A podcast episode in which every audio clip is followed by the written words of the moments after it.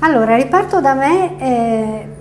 riguarda un tema che eh, spesso è trattato in maniera piuttosto eh, cupa, piuttosto pessimistico, che è quello del mal di vivere. E nella mia esperienza di psicoterapeuta io affronto più spesso dei casi eh, in cui eh, il mal di vivere è una condizione più sfumata ed è una di quelle dimensioni emotive che caratterizzano la nostra vita interiore a pieno titolo come può essere l'esperienza della gioia, dell'euforia, dell'allegria. Eh, quando stiamo male siamo più portati a riflettere eh, su di noi, eh, sulle condizioni in cui viviamo e sul nostro approccio mm, sentimentale alla vita eh, nel libro infatti sono raccontati molti casi in cui i soggetti che hanno dovuto affrontare il malessere ehm, sono stati capaci eh, di eh, trovare un equilibrio dinamico eh, diverso dalla loro vita precedente eh, e di accettare anche l'oscillazione delle emozioni come eh, quadro di normalità per la vita quotidiana. Eh, certamente ci sono dei casi di depressione, di patologia anche grave che vanno affrontate nelle sedi opportune, ma eh, nel mio libro io affronto eh, situazioni di vita quotidiana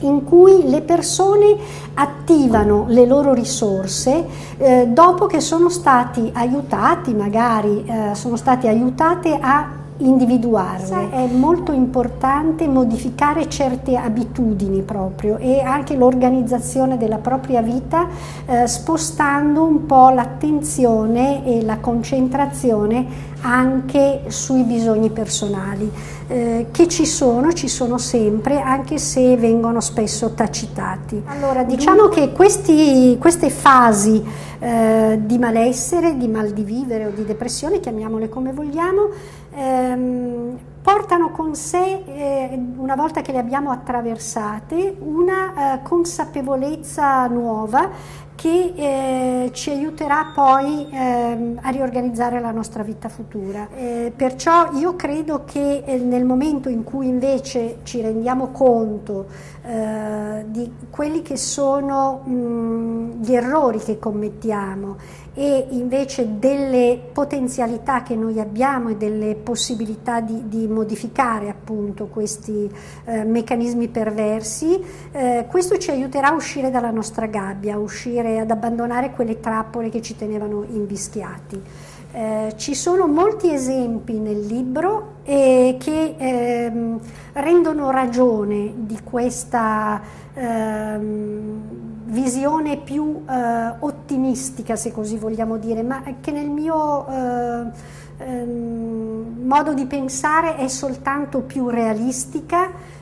delle fasi depressive della nostra vita. Eh, la parte finale del libro ehm, contiene una specie di eh, vademecum, di istruzioni per l'uso, attraverso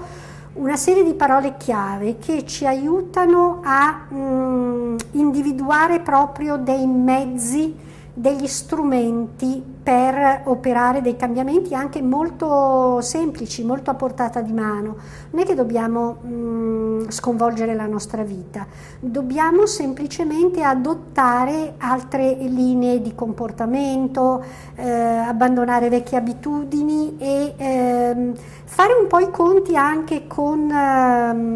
con le persone che ci circondano, con eh, modificare un po' le relazioni. Per esempio spesso capita quando andiamo in depressione che eh, le persone intorno a noi eh, ci sollecitino troppo ehm, a riprendere mm, la vita di prima, nostre, i nostri impegni, le nostre eh, abitudini precedenti. Eh, in realtà noi dobbiamo eh, dire chiaramente che abbiamo bisogno di staccare, abbiamo bisogno di mh, mm, un po' di isolamento anche magari, non succede niente di così grave. Eh, le relazioni che funzionano rimarranno delle buone relazioni e verranno recuperate,